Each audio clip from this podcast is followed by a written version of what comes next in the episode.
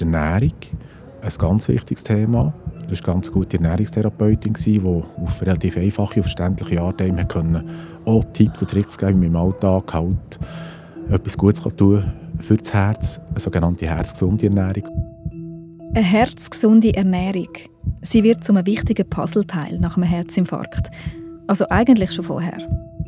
Ganz oft höre ich, das war ein Schuss vor einem Bug.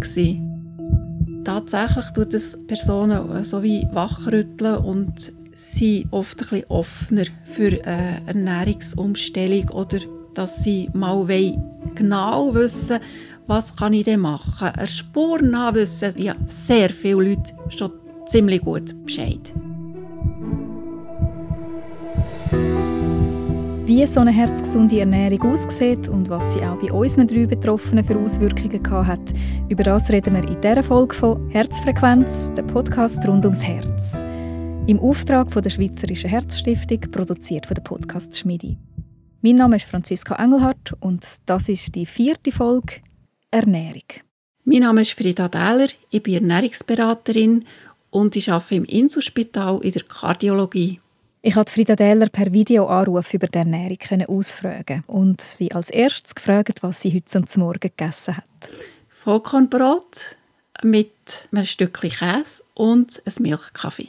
Das ist ein Vollkornbrot mit ein paar Kernchen drin. Im Monat tue ich das eine backen und tiefgefrieren und dann habe ich mein Brot, das ich gerne habe.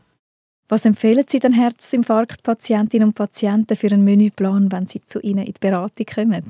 Äh, herzgesunde Ernährung, da kann man eigentlich alles essen. Wir sollen alles essen. Ganz wichtig wäre Abwechslung.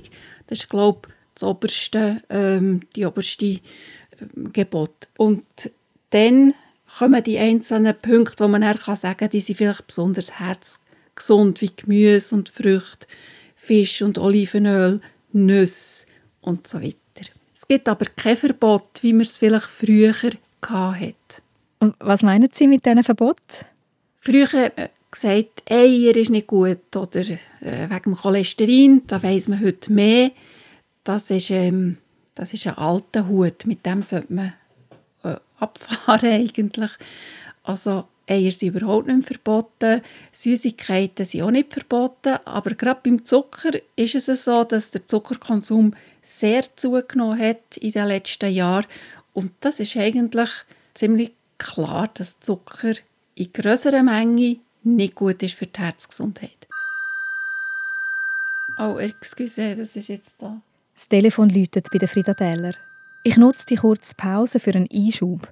Wie haben sich unsere Betroffenen eigentlich vor dem Herzinfarkt ernährt? Ich bin aber meistens nur mit einem oder zwei Tassen Kaffee. Nicht getrunken bin ich auf Bern, ich habe in Bern gearbeitet, dann bin ich gefahren. Das sagt Peter Giger. Zur Erinnerung, er hat über 35 Jahre bei der Kantonspolizei Bern gearbeitet. Hauptsächlich in der Kommunikation und Medienstelle. Der harte Job war als mit Pikett, viel Pressepikett, also und Nacht auf, aufstehen und von 0 auf 100 fahren und so, ist eine Zeit lang recht belastend gewesen. In der äh, 9. Pause einen Kaffee gehabt und beim Mittagessen vielleicht ein Sandwich, der Klassiker einfach, oder? Und nachher ist man nach 10, 11 Stunden ist man wieder heimgekommen und hat dann Hunger gehabt und hat am Abend gegessen. Und das musste ich wirklich umstellen. Wie der ehemalige Polizist das gemacht hat, zu dem dann später. Jetzt zurück zu der Frida Dähler. Wie häufig kommt es vor, dass Sie in Ihren Ernährungsberatungen merken, dass sich Leute falsch ernähren? Im Sinne von, ähm, dass sie sich bis jetzt oder bis zum Infarkt noch nicht richtig mit der Ernährung auseinandergesetzt haben? Es gibt immer wieder Leute, die wissen nicht, dass Herdöpfel nicht zu dem Gemüse gezählt wird oder ähm, Mais wird oft zum Gemüse zählt, ob schon es eigentlich eben zu den Stärkeprodukten gehört. Oder wo das Eiweiß oder eben Protein, das ist ja das Gleiche, drinnen ist, das ist oft, oftmals nicht ganz so klar. Das kommt schon immer wieder vor, dass ich merke, äh, dass ich viel Missverständnis vorhanden. Und was sind die Konsequenzen von diesen Missverständnissen?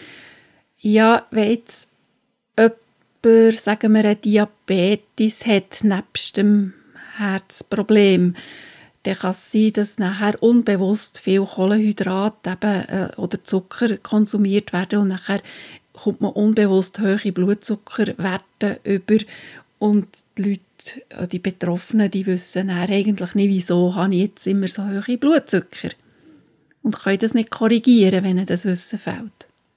Spezifisch auf Herzpatientinnen ist der Cholesterinspiegel doch ein, ein grosses Thema. Ja. Er verursacht die Ablagerungen. Wie kann man denn dem vorbeugen? Früher hat man ja gemeint, dass cholesterinreiche Nahrungsmittel wie eben Eier das Blutcholesterin erhöhen. Dann hat man gemerkt, dass das bei den wenigsten Personen so ist. Normalerweise ist es so, dass das Nahrungscholesterin schlecht aufgenommen wird ins Blut und dass das nur einen sehr kleinen Teil ausmacht vom Blutcholesterin. 80 bis 90 Prozent vom Blutcholesterin wird von unserer Leber selber gebildet. Also es ist eigentlich von unserem Körper hausgemacht. Kann man mit der Ernährung die Produktion von der Leber beeinflussen? Und das kann man eben nicht indem dass man keine Eier essen, sondern interessanterweise mit dem Fett. Also es gibt Fett, wo machen, dass die Leber mehr Cholesterin produziert. Und es gibt Fett, wo machen, dass die Leber weniger Cholesterin produziert. Zum Beispiel? Zum Beispiel ungesättigte Fette wie Olivenöl oder Rapsöl helfen Cholesterinspiegel senken, indem das eben die Leber weniger produziert. Gesättigte Fette wie Kokosfett oder Palmfett machen, dass die Leber mehr Cholesterin produziert. Viele Herzpatientinnen müssen cholesterinsenkende Medikamente nehmen. Ähm, wie viel Einfluss kann man mit einer herzgesunden Ernährung auf den Cholesterinspiegel dann nehmen? Wenn jemand jetzt vom Arzt aus muss eine Cholesterintablette nehmen, kann man jetzt nicht sagen, ja, ich nehme jetzt einfach die gesunden Fett und dann kann ich die Tabletten absetzen. Leider ist der Einfluss von Ernährung nicht so groß, dass man Tabletten absetzen könnte. Aber es kann Beitrag sein, dass man vielleicht ein bisschen weniger Medikamente muss nehmen muss. Eine herzgesunde Ernährung hilft eben auch, das Fortschreiten von einer Herzkrankheit zu bremsen. Eine herzgesunde Ernährung. Ähm, können Sie mir mal so ein Menübeispiel servieren? Das ist eigentlich ganz ein klassisches Menü mit drei Komponenten drauf. Das wäre eben Gemüse oder Salat, Beilagen wie Herdöpfel oder Reis oder Teigwaren oder Brot. Dann kommt noch eine Eiweißkomponente dazu, das wäre äh, Fleisch oder Fisch oder Eier oder Tofu oder Käse oder Quark. Jetzt klingt das ziemlich logisch, das machen wir ja eigentlich alle. Der Punkt ist jetzt eigentlich nur, dass eben das Verhältnis zueinander oft ein bisschen anders ist, als die meisten Personen machen. Die meisten Personen essen eben eher zu viel Beilagen und zu wenig Gemüse oder Salat. Und das müsste man ein bisschen verschieben. Also wenn man so einen Teller anschaut, dann, dann wäre das nicht je ein Drittel, dann müsste das Gemüse also eigentlich die Hälfte vom Teller einnehmen. Der Gemüseteil empfiehlt man, dass das die Hälfte vom Menü ausmacht. Wenn es nicht vom Teller ist, vom Menü, wir können ja den Salat, wir können Gemüse haben und noch Salat nebenzu. Diese Leute haben auch zu wenig Protein. Also, dass man sagt, ich esse jetzt nicht mehr so viel Fleisch, das ist lobenswert. Aber dann essen sie dann gar nicht mehr, was proteinhaltig ist. Und das Protein, das ist das, was der Körper nicht selber machen kann. Das ist sehr wichtig. Das sollte man eben immer bei einer Mahlzeit dabei haben. Eigentlich ist sie aus diesem Grund auch Käse zum Morgen und nicht Ankogonfi, sonst hätte ich gar kein Protein zum Morgen. Das sollte man eben zum Mittag und zur Nacht haben. Und das Gemüse sollte man eben auch zum Mittag und zur Nacht haben. Wenn ich Gemüse meine, meine ich auch Salat. Zu den Salat kommen wir gerade. Aber ich würde gerne zuerst einen Reality-Check machen. Unsere drei Betroffenen hatten nach dem Herzinfarkt eine Ernährungsberatung, gehabt, zum Teil sogar bei der Frida Dähler. ganz oft höre ich, das war ein Schuss vor einem Bug. Tatsächlich tut es Personen so wie wachrütteln und sind oft ein bisschen offener für eine Ernährungsumstellung oder dass sie mal genau wissen was kann ich denn machen. Was hat das bei unseren Herzpatientinnen ausgelöst? Bei der Annemarie Kammermann. Sie haben gesagt, Sie haben die Ernährung auch umgestellt. Wie haben Sie die Ernährung also umgestellt? Also ich esse viel weniger Fleisch.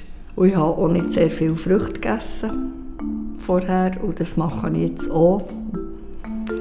Einfach jeden Tag einen Apfel oder irgendwie. Oder auch ich habe sehr viel Käse gegessen. Das ist ja auf einen Weg auch gesund, aber eben, es ist immer alles eine Frage vom Maß. Und der Roger Jost, der Geomatiktechniker? Wir haben ein bisschen äh, daran geschrübelt. Ich habe zwar das grosse Glück, dass meine Frau Koch ist. Und äh, von dem her ich dort nicht bereits vorbelastet irgendwie mit schlimmer Ernährungsmüsterli schon in die Krankheit bekommen, sondern wir haben die Ernährung schon zum Vornherein, würde ich mal sagen, auf einem einigermaßen guten Niveau. Und wir es noch ein bisschen optimieren insbesondere was da die Omega-3-Fettsäuren anbelangt. Und äh, allgemein schon halt einfach das Bewusstsein, dass, wir, dass es immer gut ist, abwechslungsreich zu essen. Omega-3-Fettsäuren gibt es vor allem in Algen oder Fisch. Sie gehören auch zu diesen ungesättigten Fettsäuren. Aber nicht nur inhaltlich haben unsere Betroffenen ihre Ernährung geändert. Der Peter Giger hat nach dem Herzinfarkt seine ganze Tagesstruktur umgestellt. Heute ist eine der wichtigen äh, Ernährungspunkte ist das Morgenessen. Dann morgen meine Tabletten nehmen, vielleicht etwas zu neun essen, irgendeine Frucht einmal. Und dann ein Mittagessen mit Gemüse und so. Und am Abend dann fast nichts mehr. Also da hat es einen, einen ganz äh, völligen 180-Grad-Umbruch gegeben, wie man sich ernähren während dem Tag. Ich wollte jetzt nochmal den Fokus auf Gemüse und Salat legen. Das, was die Hälfte eines Teller ausmachen sollte. Das mit dem Salat. Man hört nicht selten, dass die so gut wie keinen Nährstoff haben. Die Ernährungsberaterin unterscheidet zwischen Mikro- und Makronährstoffen. Makro sind Kohlenhydrate, Fett, Eiweiß. Von denen haben Salat bekanntlich so gut wie keine. Darum kann man davon so viel essen, wie man will. Aber Mikronährstoffe, also Vitamine und Mineralstoffe oder Spurenelemente hat es aber zahlreich drin. Da ist das Gemüse und der Salat eben fast nicht zum Toppen. Vitamin C, Beta-Carotin und andere mehr, aber auch Kalium, wo beispielsweise blutdrucksenkend äh, wirkt. Teilweise auch Calcium für Knochenfestigkeit, das hat es drinnen in den Gemüse und vieles andere mehr. Und dann hat man auch gemerkt, dass die Farbe im Gemüse und auch in den Früchten übrigens eine wichtige Schutzfunktion äh, hat für Herz-Kreislauf-Erkrankung oder auch gegen Krebserkrankung. Was meinen Sie mit diesen Farben? Farbe meine ich das Grün vom Salat oder Brokkoli, das Rot von einer Tomate oder Peperoni, das Orange vom Aprikos oder Kürbis oder Rüebli und so weiter. All diese Farben, da kennt man über 500 verschiedene Substanzen heute. Die finden wir einfach im Gemüse und im Obst. Und die haben eben selber eine Schutzfunktion. Die schützen die Arterien und die schützen die Zellen vor oxidativen Schäden. Oxidativ heisst, sie Rostschutzmittel für die Adern. Das ist ja jetzt nicht explizit für Herzpatientinnen und Patienten. Das deckt, glaube ich, allen gut. Ja, eine herzgesunde Ernährung ist sowieso für die ganze Bevölkerung kann man die empfehlen. Es geht einfach um eine Ernährung, die möglichst lebensverlängernd wirkt. Lebensverlängernd. Im Wort Nahrung ist das ja eigentlich auch schon drin versteckt. Lebensmittel. Lebensmittel, ja. Man braucht es zum Leben, ja. Oder auch das Wort Diät eigentlich ist oft ein negativ besetzt, weil es mit Einschränkung verbunden wird. Aber das kommt ja aus dem griechischen Dieta und heißt nichts anderes als Lebensstil, gesunde Lebensform. Ja, Gewichtsreduktion von eigentlich in extreme 10 Kilo und mit der Bewegung kombiniert, dass ich, dass ich die, die Stabilität plus minus ein halbes Kilo schwankend kann behalten kann. Und da bin ich sehr stolz drauf, also muss ich sagen. 16 Kilo habe ich abgenommen. Das ist viel, oder? Ich fühle mich fitter als vor dem Infarkt, muss ich sagen.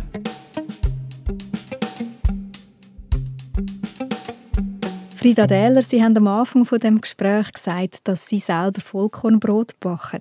Mhm. Müssten das aus der Sicht der Ernährungsberaterin alle machen? Nein, nein. Ich, ich finde, eine herzgesunde Ernährung soll einfach gut sein. Also ich tue gerne essen und ich tue gerne gut essen. Und ein gutes Vollkornbrot bekommt man einfach nicht so oft. Und auch weil ich Spass habe am Backen, das muss man natürlich nicht so machen. Aber wenn jemand Spass hat am Backen, bitte, ja, gerne. Also, Vollkornprodukte sind natürlich auch wieder äh, vorteilhaft für die ganze Gesundheit. Vielleicht habt ihr auch schon gehört, dass äh, viel wird jetzt diskutiert über die Darmflora. Dort wird man wahrscheinlich noch viel hören. Da ist man so im Forschen. Und die Darmflora scheint eben ohne Einfluss zu haben auf das Entzündungsgeschehen im ganzen Körper.